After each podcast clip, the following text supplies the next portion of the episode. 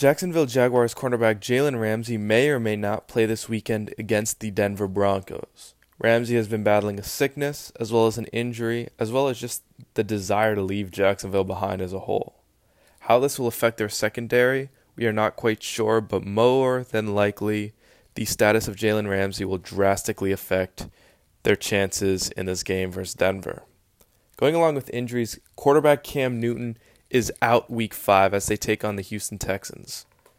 This out of conference schedule will have to be filled with backup quarterback Kyle Allen.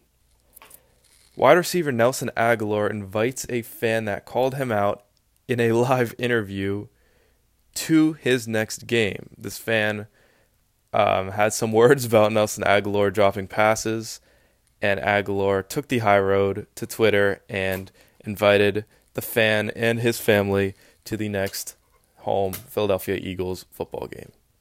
This has been your MTMV NFL update.